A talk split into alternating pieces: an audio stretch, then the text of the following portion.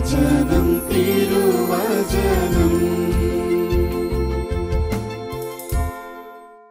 ഈശോ മിശിഹായ്ക്ക് സ്തുതിയായിരിക്കട്ടെ.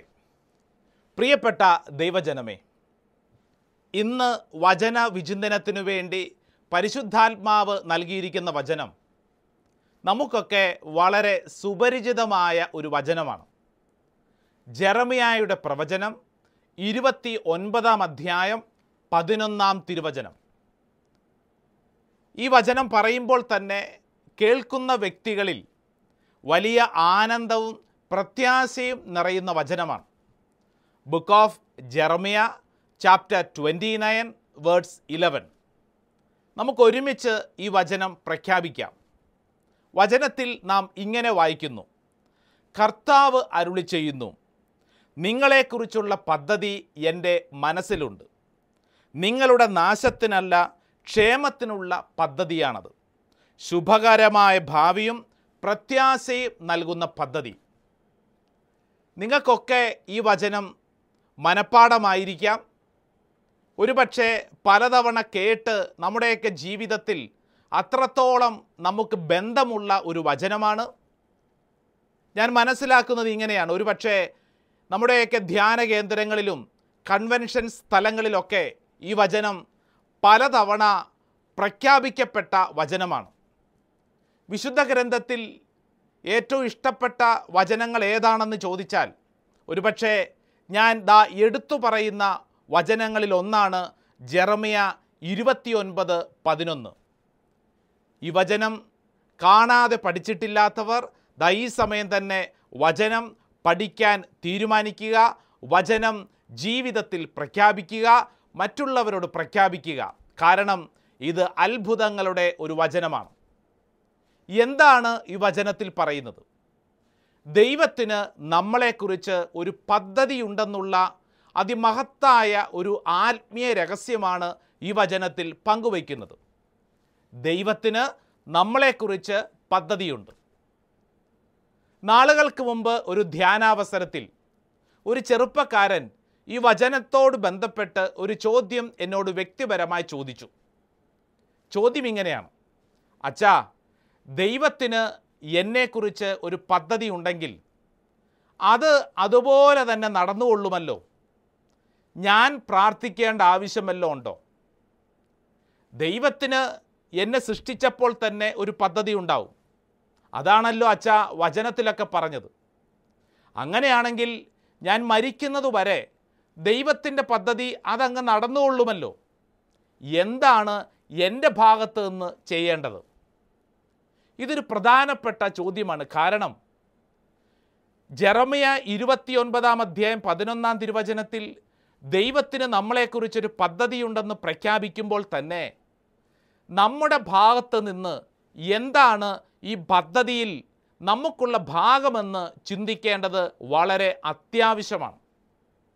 അനേകർക്ക് തെറ്റുപറ്റുന്ന ഒരു മേഖലയും ഇവിടെ തന്നെയാണ്. ഒരു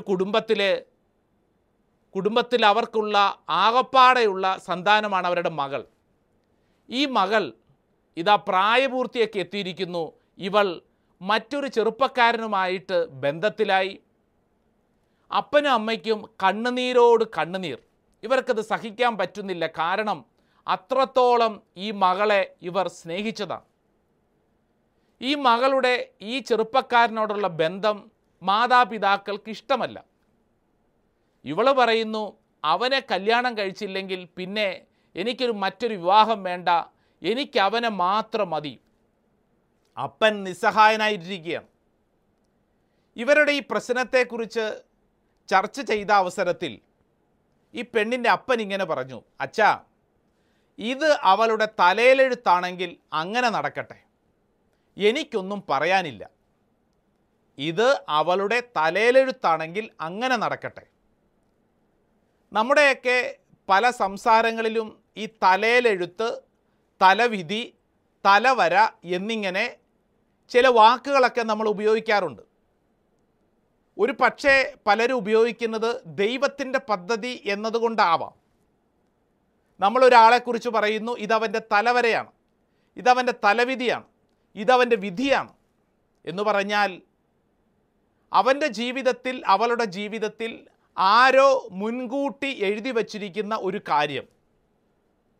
ഉദാഹരണത്തിന് ഈ അപ്പൻ മകളെക്കുറിച്ച് പറഞ്ഞു വച്ചിരിക്കുകയാണ്, ഇത് അവളുടെ തലവിധിയാണെങ്കിൽ അങ്ങനെ തന്നെ നടക്കട്ടെ, എനിക്കൊന്നും പറയാനില്ല.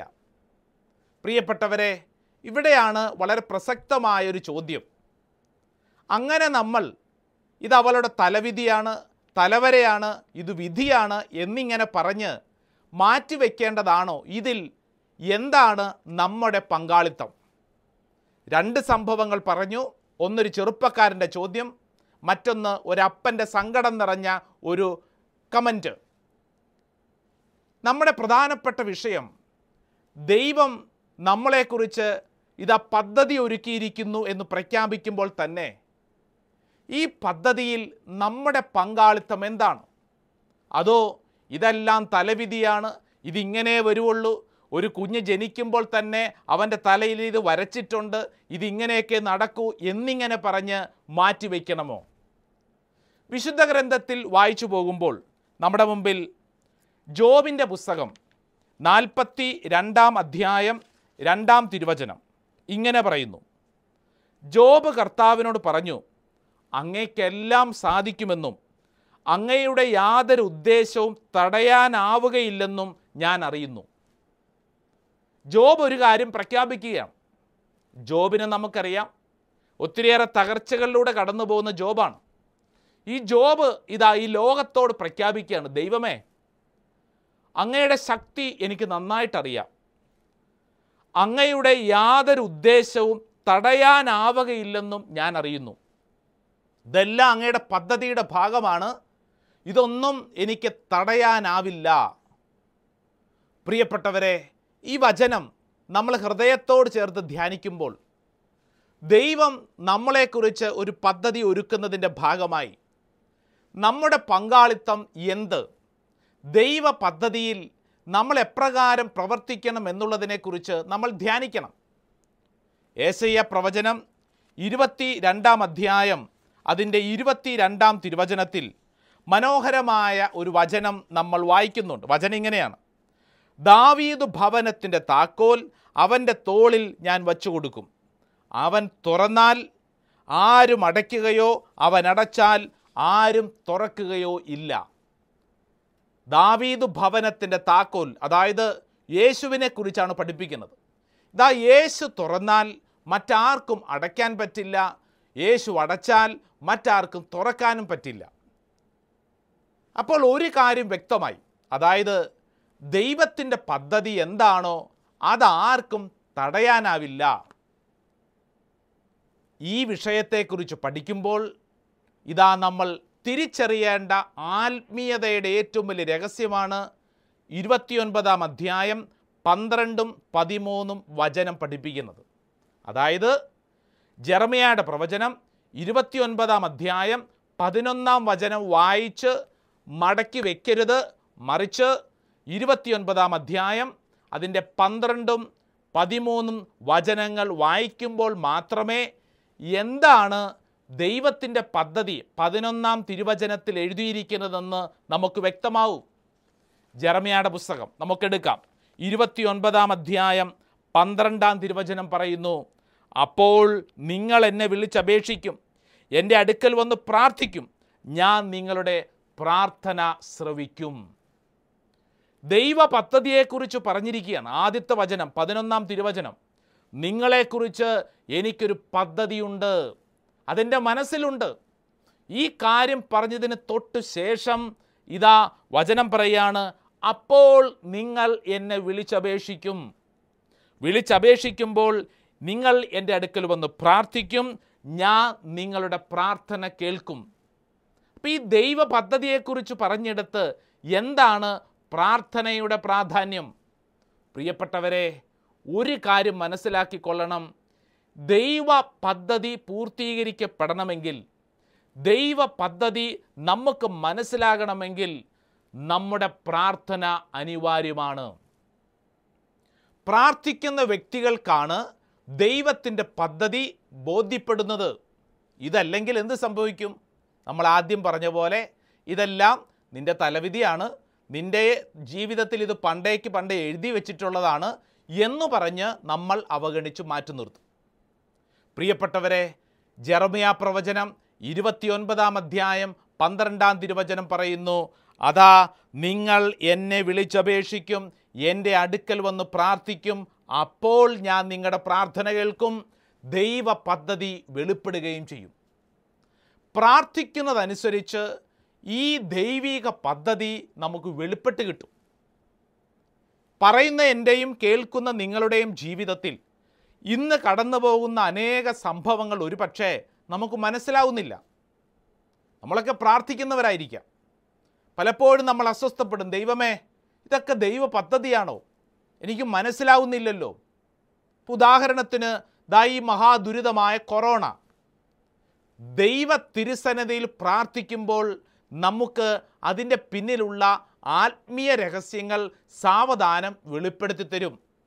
അത് ഓരോ വ്യക്തിക്കും ദൈവം കൃത്യമായി വെളിപ്പെടുത്തി തരും. വ്യക്തിപരമായി ദൈവത്തോട് പ്രാർത്ഥിക്കുന്നതനുസരിച്ച്, ദൈവത്തോട് ചേർന്നിരിക്കുന്നതനുസരിച്ച് ഈ കാര്യം നമുക്ക് വെളിപ്പെടും. സങ്കീർത്തന പുസ്തകം 110-ാം അധ്യായം അതിൻ്റെ 1-ാം തിരുവചനത്തിൽ നമ്മൾ ഇപ്രകാരം വായിക്കുന്നു, book of Psalm chapter 110 verse 1. വചനത്തിൽ ഇങ്ങനെയാണ്, കർത്താവ് എൻ്റെ കർത്താവിനോട് അരുളി ചെയ്തു, ഞാൻ നിൻ്റെ ശത്രുക്കളെ നിൻ്റെ പാദപീഠമാക്കുവോളം നീ എൻ്റെ വലതുഭാഗത്തിരിക്കുക. എന്താണ് വചനം പറയുന്നത്? ഞാൻ നിൻ്റെ ശത്രുക്കളെ നിൻ്റെ പാദപീഠമാക്കുവോളം നീ എൻ്റെ വലതുഭാഗത്തിരിക്കുക. നിൻ്റെ വ്യക്തിപരമായ ജീവിതത്തിൽ നീ വലതുഭാഗത്തിരിക്കുക. ആരുടെ? ദൈവത്തോട് ചേർന്നിരിക്കുമ്പോൾ നിൻ്റെ ശത്രുക്കളെ ദൈവം നാമാവശേഷമാക്കും. മറ്റൊരു വാക്കിൽ പറഞ്ഞാൽ, ദൈവത്തോട് ചേർന്നിരിക്കുമ്പോഴാണ്, പ്രാർത്ഥനയിൽ ദൈവത്തോട് ഐക്യപ്പെട്ടിരിക്കുമ്പോഴാണ് നമ്മുടെ പദ്ധതി നമ്മുടെ മുമ്പിൽ വെളിപ്പെടുന്നത്. നമ്മുടെ മുമ്പിലുള്ള പ്രതിസന്ധികളെ ദൈവത്തിൻ്റെ അത്ഭുത ശക്തിയാൽ നമുക്ക് അതിജീവിക്കാൻ സാധിക്കുന്നത്. ഒരു ധ്യാനാവസരത്തിൽ ഞാൻ പരിചയപ്പെട്ട എൻ്റെ ഒരു സഹവൈദികൻ, ഈ വൈദികൻ എന്നോട് പറയുകയാണ്, അച്ഛാ ഞാൻ കുറേ നാളായി ഈ ധ്യാന കേന്ദ്രത്തിൽ ഞാൻ താമസിക്കുകയാണ്. അപ്പം ഞാൻ ഈ വൈദികനോട് കുറേ കാര്യങ്ങൾ സംസാരിച്ചു. അപ്പോൾ ഈ അച്ഛൻ എന്നോട് പറഞ്ഞത്, അച്ഛാ ഞാനൊരു ഇടവക വൈദികനാണ്, പക്ഷെ ഞാൻ ഈ ധ്യാന കേന്ദ്രത്തിൽ വന്ന് കുറച്ചു നാൾ താമസിക്കുന്നതിൻ്റെ പിന്നിൽ ഒരു കാരണമുണ്ട്. എൻ്റെ ജീവിതത്തിൽ കുറേ പ്രതിസന്ധികളിലൂടെയാണ് ഞാൻ കടന്നു പോകുന്നത്. ഞാൻ എൻ്റെ ബുദ്ധി കൊണ്ടും ശക്തി കൊണ്ടൊക്കെ ഈ പ്രതിസന്ധിയെ പല രീതിയിൽ ഞാൻ അതിജീവിക്കാൻ ശ്രമിച്ചു, പക്ഷേ സാധിച്ചില്ല. അപ്പോഴാണ് എൻ്റെ മേലധികാരികൾ എന്നോട് പറഞ്ഞു, കുറച്ച് നാൾ ഒരു ധ്യാന കേന്ദ്രത്തിൽ പോയി പ്രാർത്ഥനയിലായിരിക്കുക. അങ്ങനെ ഇടവക ഭരണമൊക്കെ തൽക്കാലത്തേക്ക് വേണ്ടെന്ന് വെച്ച് ഞാനൊരു ധ്യാന കേന്ദ്രത്തിൽ, ഈ ധ്യാന കേന്ദ്രത്തിൽ പ്രാർത്ഥിക്കുകയാണ്. അപ്പോൾ ഞാൻ ഇദ്ദേഹത്തോട് അടുത്തൊരു ചോദ്യം ചോദിച്ചു, എത്ര നാൾ ഈ ധ്യാന കേന്ദ്രത്തിൽ താമസിക്കും, അല്ലെങ്കിൽ ഈ ധ്യാന കേന്ദ്രത്തിൽ നിന്ന് എന്താണ് താങ്കൾ ആഗ്രഹിക്കുന്നത്? അപ്പോൾ ആ സഹവൈദികൻ എന്നോട് പറഞ്ഞു, അച്ഛാ ഞാൻ ഇപ്പോൾ പ്രാർത്ഥിക്കുന്നത് ദൈവത്തോട് കൂടുതൽ ഐക്യപ്പെട്ടിരിക്കാനാണ്, ദൈവത്തോട് കൂടുതൽ ഐക്യപ്പെട്ടിരിക്കാനാണ്. ഞാനൊരു ഇടവകയിലായിരുന്നപ്പോൾ ഒത്തിരിയേറെ പ്രവർത്തികളിൽ ഞാൻ വ്യാപൃതനായിരുന്നു. എന്നാൽ ഞാൻ ഈ നാളുകൾ പ്രാർത്ഥിച്ചുകൊണ്ടിരിക്കുന്നത് മുഴുവൻ ദൈവത്തോട് ഐക്യപ്പെടാനാണ്. ഞാൻ ഇടവകയിൽ പ്രവർത്തിച്ചുകൊണ്ടിരുന്നപ്പോൾ ഒത്തിരി പ്രവർത്തികൾ ചെയ്തപ്പോൾ ഒത്തിരി വ്യക്തികളോട് ഇടപെടലുണ്ടായി, ഒത്തിരിയേറെ പ്രതിസന്ധികൾ വന്നു. ഞാൻ ഈ ദിവസങ്ങൾ നന്നായിട്ട് പ്രാർത്ഥിക്കുന്ന, ദൈവമേ നിന്നോട് ഐക്യപ്പെട്ട് നീ എൻ്റെ കൂടെയുണ്ടെന്നുള്ള അതിശക്തമായ ഒരു ബോധ്യത്തിൽ വളരാനാണ്. ഇത്രയും നാൾ ഞാൻ വിചാരിച്ചിരുന്നത് കുറേ ആളുകൾ എൻ്റെ കൂടെയുണ്ടെങ്കിൽ, അല്ലെങ്കിൽ അധികാരമുള്ള കുറേ ആളുകളുണ്ടെങ്കിൽ, കുറേ പണക്കാരെൻ്റെ കൂടെയുണ്ടെങ്കിൽ, കഴിവുള്ള ആളുകൾ എൻ്റെ കൂടെയുണ്ടെങ്കിൽ, അങ്ങനെ തുടങ്ങി എൻ്റെ ജീവിതത്തിൽ കുറേ കാര്യങ്ങൾ നടത്തുന്നതിന് വേണ്ടി കുറേ ആളുകൾ എൻ്റെ കൂടെയുണ്ടെങ്കിൽ എനിക്കെല്ലാം സാധ്യമാണ് എന്നായിരുന്നു.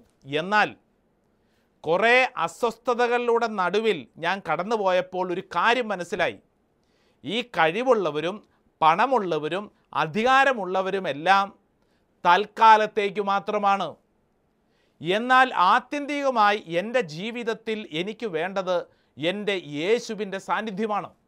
ദാ ഈ ധ്യാനമന്ദിരത്തിലുള്ള എൻ്റെ താമസം ഞാൻ എൻ്റെ യേശുവിൻ്റെ കൂടെ ഐക്യപ്പെട്ടുകൊണ്ട് വസിക്കുകയാണ്. ഇതാണ് സങ്കീർത്തനം 110:1 നമ്മളോട് ആവർത്തിച്ചു പറയുന്നത്. ഞാൻ നിൻ്റെ ശത്രുക്കളെ നിൻ്റെ പാദപീഠമാക്കുവോളം നീ എൻ്റെ വലതുഭാഗത്തിരിക്കുക. ഏതെങ്കിലും പ്രതിസന്ധികളിലൂടെ കടന്നു പോകുന്ന പ്രിയപ്പെട്ടവരെ, എന്തു ചെയ്യണം? നീ ഈ സമയത്ത് ഈ പ്രതിസന്ധിയോട് യുദ്ധം ചെയ്ത് നിൻ്റെ ശക്തിയും നിൻ്റെ കഴിവും നിൻ്റെ ജീവിതത്തിൽ എന്തെല്ലാം ഉണ്ടോ അതെല്ലാം നശിപ്പിക്കുകയല്ല, മറിച്ച് നീ ദൈവത്തോട് ഐക്യപ്പെട്ടിരിക്കുക.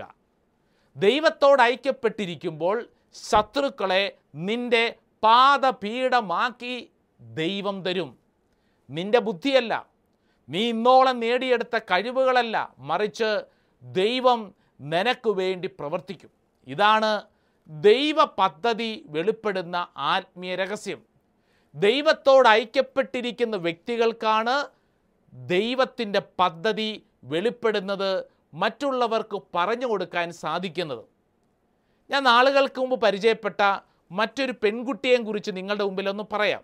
ഈ പെൺകുട്ടി കാനഡ എന്ന് പറയുന്ന ദേശത്ത് കുറേ വർഷങ്ങൾക്ക് മുമ്പ് ഒരു നേഴ്സായി എത്തിപ്പെട്ടതാണ്. ഒത്തിരിയേറെ സ്വപ്നങ്ങളും പ്രതീക്ഷകളുമായിട്ടാണ് ഈ പെൺകുട്ടി ജീവിക്കുന്നത്. കാനഡയിലെത്തി അത്യാവശ്യം ഒരു ജോലിയൊക്കെ കിട്ടി ജീവിതത്തിൽ ഇങ്ങനെ മുന്നോട്ട് നീങ്ങുകയാണ്. ഈ പെൺകുട്ടിക്ക് 2 സ്വപ്നങ്ങളാണ് പ്രധാനമായിട്ടുള്ളത്. ഒന്ന്, നല്ല ഒരു വിവാഹ ജീവിതം, അതോടൊപ്പം ഇപ്പോഴുള്ള ജോലിയേക്കാൾ അല്പം ഉയർന്ന സാമ്പത്തികമായി നല്ല ഭദ്രതയുള്ള ഒരു ജോലി. പ്രിയപ്പെട്ടവരെ, ഇങ്ങനെ ഈ സ്വപ്നങ്ങളൊക്കെ ആയിട്ട് ജീവിക്കുന്നു. പല സമയങ്ങളിലും പ്രാർത്ഥനാ സഹായത്തിന് ഫോൺ വിളിക്കും, അപ്പോഴൊക്കെ പല വചനങ്ങളൊക്കെ പറഞ്ഞു കൊടുക്കും. എന്നാൽ എന്തെല്ലാം വചനങ്ങൾ പറഞ്ഞു കൊടുക്കുമ്പോൾ ഈ പെൺകുട്ടി പറയുന്നൊരു കാര്യമുണ്ട്. അച്ഛാ, ഞാൻ വിചാരിക്കുന്ന പോലെ ഒന്നും അങ്ങോട്ട് ശരിയാവുന്നില്ല. അച്ഛാ, ഞാൻ വിചാരിക്കുന്ന പോലെ അങ്ങോട്ട് ശരിയാവുന്നില്ല. ഒത്തിരി പ്രതിസന്ധികളാണ്. വിവാഹത്തോട് ചേർന്ന് അല്ലെങ്കിൽ ജോലിയോട് ചേർന്ന് എപ്പോഴും പ്രതിസന്ധികളാണ്. അങ്ങനെ പ്രതിസന്ധിയാളാണെന്ന് എപ്പോഴും പറഞ്ഞുകൊണ്ടിരിക്കുന്ന ഈ പെൺകുട്ടി അങ്ങനെ ഇരിക്കുകയാണ്. ദാ ഈ കൊറോണ എന്നുള്ള മഹാരോഗം പിടിപെട്ടത്. അതോടുകൂടി ആ ദേശത്തും പ്രശ്നങ്ങളായി, ദുരിതങ്ങളായി, കഷ്ടപ്പാടുകളായി. ഇത്രയും നാളും പറഞ്ഞുകൊണ്ടിരുന്നു, ഞാൻ വിചാരിക്കുന്ന പോലെ ഒന്നും ശരിയാവുന്നില്ല. അതിനിടയിൽ ഈ മഹാമാരിയും കൂടെ വന്നപ്പോൾ മൊത്തം പ്രതിസന്ധിയിലായി. ഈ പെൺകുട്ടി അസ്വസ്ഥതയാകാൻ തുടങ്ങി. നമ്മളെന്തെങ്കിലും ഒരു വചനമൊക്കെ പറഞ്ഞു കൊടുത്താൽ അതൊന്നും ഈ പെൺകുട്ടിയുടെ തലയ്ക്കകത്ത് കയറത്തില്ല. ഈ പെൺകുട്ടി പറയും, എനിക്കിതൊന്നും മനസ്സിലാവുന്നില്ല, ദൈവത്തിൻ്റെ പദ്ധതി ഉണ്ടെങ്കിൽ എവിടെ, എന്തുകൊണ്ട് ഞാനിങ്ങനെ സഹിക്കുന്നു, ഞാൻ എന്തുകൊണ്ട് ഇങ്ങനെ നീറുന്നു, ഇന്നിങ്ങനെ ചോദ്യങ്ങൾ. എന്നാൽ എല്ലാ ദിവസവും കൊന്തചൊല്ലും, വചനം വായിക്കും, പക്ഷേ ഈ ചോദ്യങ്ങളൊന്നും അവസാനിക്കുന്നില്ല. അങ്ങനെ ഇരിക്കെ ഇനി പുതിയതായിട്ട് വചനങ്ങളൊന്നും പറയണ്ട എന്ന് ഞാൻ തീരുമാനിച്ചു. ഉപദേശമൊന്നും കൊടുക്കുന്ന നിർത്തി. എപ്പോഴെങ്കിലും പ്രാർത്ഥനാ സഹായത്തിന് വിളിച്ചാൽ ഞാനത് കേൾക്കും, പ്രാർത്ഥിക്കാമെന്ന് പറയും. കഴിഞ്ഞ ദിവസം ഈ പെൺകുട്ടി വിളിച്ചിട്ട് എന്നോട് പറഞ്ഞു, അച്ഛാ, എനിക്ക് ഒരു സാക്ഷ്യം പറയാനുണ്ട്. ഞാൻ ചോദിച്ചു, എന്ത് സാക്ഷ്യമാണ്? അച്ഛനൊക്കെ കുറേ നാളുകളായി എന്നോട് പല ദൈവീക ഇടപെടലിനെ കുറിച്ച് പറയാറുണ്ടല്ലോ, അച്ഛൻ കുറേ വചനങ്ങളൊക്കെ പറഞ്ഞില്ലേ, അപ്പോഴൊന്നും ഞാൻ വിശ്വസിച്ചില്ല. അപ്പോഴൊക്കെ എൻ്റെ ഉള്ളിൽ ഇരുട്ടായിരുന്നു. ദൈവം എന്തുകൊണ്ട് എൻ്റെ ജീവിതത്തിൽ ഇങ്ങനെയെല്ലാം പ്രവർത്തിക്കുന്നു എന്നുള്ള ചോദ്യങ്ങളായിരുന്നു. എനിക്ക് ഈ ദൈവ പദ്ധതി മനസ്സിലാക്കാൻ പറ്റുന്നില്ല. അങ്ങനെ ഞാൻ അസ്വസ്ഥപ്പെട്ടുകൊണ്ടിരിക്കുന്ന ഒരു ദിവസം ഞാൻ ജോലി കഴിഞ്ഞ് തിരിച്ച് വിശ്രമിക്കാനായി ഞാൻ താമസിക്കുന്ന സ്ഥലത്തെത്തി ഭക്ഷണം കഴിച്ച് ഞാൻ കിടക്കാൻ പോകുന്നതിന് മുമ്പ് ഞാൻ സ്ഥിരമായി 3 നന്മ നിറഞ്ഞ മറിയം എന്നുള്ള പ്രാർത്ഥനയിലും നന്മ നിറഞ്ഞ മറിയം എന്നുള്ള പ്രാർത്ഥന ചൊല്ലിക്കൊണ്ടിരിക്കുമ്പോൾ അച്ഛാ, എന്താണെന്നറിഞ്ഞുകൂടാ, എൻ്റെ കണ്ണിൽ നിന്ന് കുടുകുടാ കണ്ണുനീരൊഴുകുകയാണ്. കുടുകുടാ കണ്ണുനീരൊഴുകുന്നു എന്ന് മാത്രമല്ല, എൻ്റെ ഉള്ളിൽ അതിശക്തമായ പ്രകാശം വ്യാപരിക്കുകയാണ്. എന്നിട്ട് ചില ബോധ്യങ്ങൾ എൻ്റെ ഉള്ളിലേക്ക് വന്നു. അതിലേറ്റവും പ്രധാനപ്പെട്ട ബോധ്യം എന്താണെന്നറിയോ? അച്ഛാ, ഞാൻ ഇന്നുവരെ എൻ്റെ യേശുവിനെ പൂർണ്ണമായി സ്നേഹിച്ചിട്ടില്ല എന്നുള്ളൊരു തിരിച്ചറിവാണ് ഒരു ബോധ്യം പോലെ എൻ്റെ ഉള്ളിൽ വന്നത്. അച്ഛാ, ഞാൻ എൻ്റെ യേശുവിനെ പൂർണ്ണമായി ഞാൻ സ്നേഹിച്ചിട്ടില്ല. ഈ കാനഡ ദേശത്ത് വന്നതിന് ശേഷം ഞാൻ രണ്ട് കാര്യങ്ങൾക്ക് വേണ്ടി മാത്രമാണ് എൻ്റെ യേശുവിൻ്റെ അടുക്കൽ എത്തിയിരുന്നത്. ഒന്ന് എൻ്റെ ജോലി, രണ്ട് എൻ്റെ വിവാഹം. ഈ കാര്യങ്ങൾ മാത്രമാണ് എപ്പോഴും എൻ്റെ തലയ്ക്കകത്തുള്ളത്. എൻ്റെ യേശുവിനെ സ്നേഹിക്കാതെ എൻ്റെ കുറേ കാര്യങ്ങൾ നടക്കാൻ വേണ്ടി മാത്രമാണ് ഞാൻ അസ്വസ്ഥപ്പെട്ട് ജീവിച്ചുകൊണ്ടിരുന്നത്. പരിശുദ്ധ അമ്മയുടെ മുമ്പിൽ നന്മ നിറഞ്ഞ മറിയമേ എന്നുള്ള പ്രാർത്ഥന ചൊല്ലിക്കൊണ്ടിരുന്നപ്പോൾ എൻ്റെ ഉള്ളിൽ അതിശക്തമായ പ്രകാശം നിറഞ്ഞു. അച്ഛാ, എൻ്റെ ഉള്ളിൽ വലിയ സ്നേഹം നിറയുന്നു. എൻ്റെ മുമ്പിൽ ഇപ്പോൾ വിവാഹ കാര്യങ്ങളല്ല, ജോലി കാര്യങ്ങളല്ല, മറിച്ച് എൻ്റെ യേശുവിന് വേണ്ടി ഞാൻ എന്തു ചെയ്യണം? ഈ ദേശത്ത് കേരളത്തിൽ ജനിച്ചു വളർന്ന് ഒത്തിരിയേറെ തകർച്ചകളിലൂടെ കടന്നുപോയ ഒരു കുടുംബത്തിൽ നിന്ന് ഞാനിവിടെ എത്തിച്ചേർന്നു. ഈ കാനഡയിൽ വന്നിട്ട് ദൈവം എന്നെ എത്തിച്ചിട്ട് ഞാൻ എൻ്റെ യേശുവിന് വേണ്ടി എന്തു ചെയ്തു എന്നുള്ള ചോദ്യം, എൻ്റെ യേശുവിനെ ഞാൻ എങ്ങനെ സ്നേഹിക്കുന്നു എന്നുള്ള ചോദ്യം എൻ്റെ ഉള്ളിൽ ഇതിങ്ങനെ അലയടിച്ചുകൊണ്ടിരിക്കുകയാണ്. പ്രിയപ്പെട്ടവരെ, ഈ പെൺകുട്ടി പറഞ്ഞതിൻ്റെ ഉത്തരം എന്താണെന്നറിയാവോ? ദൈവ പദ്ധതി, ദൈവ പദ്ധതി എന്നിങ്ങനെ പലതവണ ചിന്തിച്ചു കൊണ്ടിരുന്ന ഈ പെൺകുട്ടിയുടെ മുമ്പിൽ ഇതാ പ്രാർത്ഥിച്ചപ്പോൾ ഈ ദൈവ പദ്ധതി വെളിപ്പെടുത്തി കൊടുക്കുകയാണ്. പ്രാർത്ഥിക്കുന്ന ഓരോ വ്യക്തിക്കും, ദൈവത്തോട് ഐക്യപ്പെട്ടിരിക്കുന്ന ഓരോ വ്യക്തിക്കും ഈ പദ്ധതി വെളിപ്പെടുത്തി നൽകും. നിങ്ങൾ ഇന്ന് ആയിരിക്കുന്ന അവസ്ഥ അത് എന്തു തന്നെയും ആയിക്കൊള്ളട്ടെ, നിങ്ങളൊരു കാര്യം ഉറപ്പിക്കുക. നിങ്ങൾ ദൈവത്തോട് ചോദിക്കുക, ദൈവമേ, എന്തുകൊണ്ടാണ് ഞാൻ ഇന്ന് ഈ അവസ്ഥയിലൂടെ കടന്നു പോകുന്നത്? ആ ചോദ്യം ചോദിക്കുമ്പോൾ പ്രാർത്ഥിച്ച മനസ്സിൻ്റെ ഉടമകളായിരിക്കണം ചോദ്യം ചോദിക്കേണ്ടത്. ചോദ്യം ചോദിക്കാൻ വേണ്ടി മാത്രം പ്രാർത്ഥിക്കുന്നവരാവരുത്, മറിച്ച് പ്രാർത്ഥന എന്ന് പറയും ദൈവത്തോട് ഐക്യപ്പെട്ടിരിക്കുന്ന അവസ്ഥ. അതുകൊണ്ടാണ് യെരമ്യാ പ്രവചനം 29-ാം അധ്യായം അതിൻ്റെ 13-ാം തിരുവചനത്തിൽ നമ്മളൊരു കാര്യം പഠിപ്പിക്കും. മനോഹരമായിട്ടുള്ളൊരു കാര്യമാണ്. എന്താണ് ആ വചനം പഠിപ്പിക്കുന്നത്? യെരമ്യാ 29:13, നിങ്ങൾ എന്നെ അന്വേഷിക്കും, പൂർണ്ണ ഹൃദയത്തോടെ അന്വേഷിക്കുമ്പോൾ എന്നെ കണ്ടെത്തും. എങ്ങനെയാണ്? പൂർണ്ണ ഹൃദയത്തോടുകൂടെ അന്വേഷിക്കണം. വെറുതെ അന്വേഷിച്ചാൽ പോരാ, കാര്യം നടക്കാൻ വേണ്ടി അന്വേഷിച്ചാൽ പോരാ, മറിച്ച് പൂർണ്ണ ഹൃദയത്തോടുകൂടി. ആ പെൺകുട്ടി പറഞ്ഞില്ലേ, എൻ്റെ ഈശോയെ ഞാൻ ഇത്രയും നാൾ സ്നേഹിച്ചില്ലല്ലോ. പ്രാർത്ഥനയൊക്കെ ഉണ്ട്, കൊന്തയിലും ബൈബിൾ വായിക്കും, പക്ഷേ എന്തിനു വേണ്ടിയിട്ടാ? കാര്യം നടക്കാൻ, കാര്യം നടക്കാൻ, ജോലി കിട്ടാൻ, വിവാഹം നടക്കാൻ, ഇങ്ങനെ കാര്യം നടക്കാൻ വേണ്ടി മാത്രമുള്ള ചെറിയ ചെറിയ പ്രാർത്ഥനകൾ. വചനം പറയുന്നത് അങ്ങനെ അല്ല. പൂർണ്ണ ഹൃദയത്തോടെ നിങ്ങൾ അന്വേഷിക്കുമ്പോൾ എന്നെ കണ്ടെത്തും. ധ്യാനിക്കുക, നമ്മുടെ ജീവിതത്തിൽ ദൈവത്തിൻ്റെ പദ്ധതി നമുക്ക് വെളിപ്പെടാത്തതിന് കാരണം പൂർണ്ണ ഹൃദയത്തോടെ നമ്മൾ അന്വേഷിക്കാത്തതാണോ? അങ്ങനെയാണെങ്കിൽ ഇതാ ഈ നിമിഷം തമ്പുരാൻ്റെ മുമ്പിൽ ഒരു തീരുമാനമെടുക്കാം. എന്താണ്?